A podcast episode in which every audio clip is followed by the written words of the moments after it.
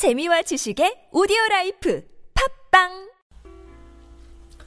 Moral decision about sin. Romans chapter 6 verse 6.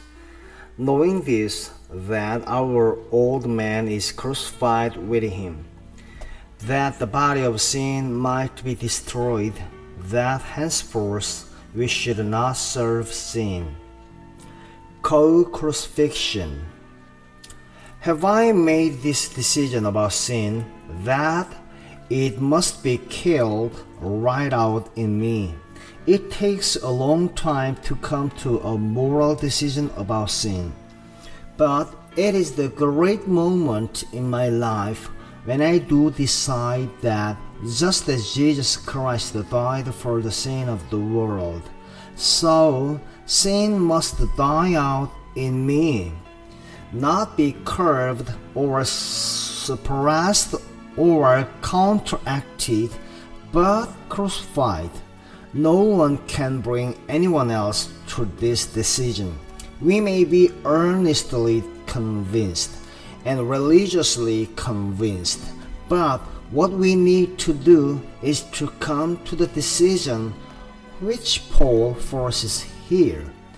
Hold yourself up Take a time alone with God.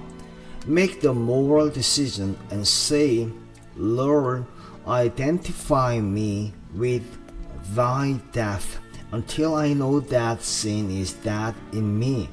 Make the moral decision that sin in you must be put to death.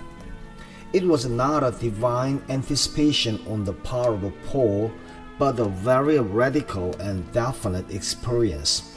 Am I prepared to let the Spirit of God search me until I know what the disposition of sin is? The thing that lusts against the Spirit of God in me? That if so, will I agree with God's verdict on that disposition of sin, that it should be identified with the death of Jesus? I cannot reckon myself that indeed unto sin unless I have been through this radical issue of will before God. Have I entered into the glorious privilege of being crucified with Christ until all that is left is the life of Christ in my flesh and blood? I am crucified with Christ. Nevertheless, I live, yet not I, but Christ lives in me. Moral decision about sin.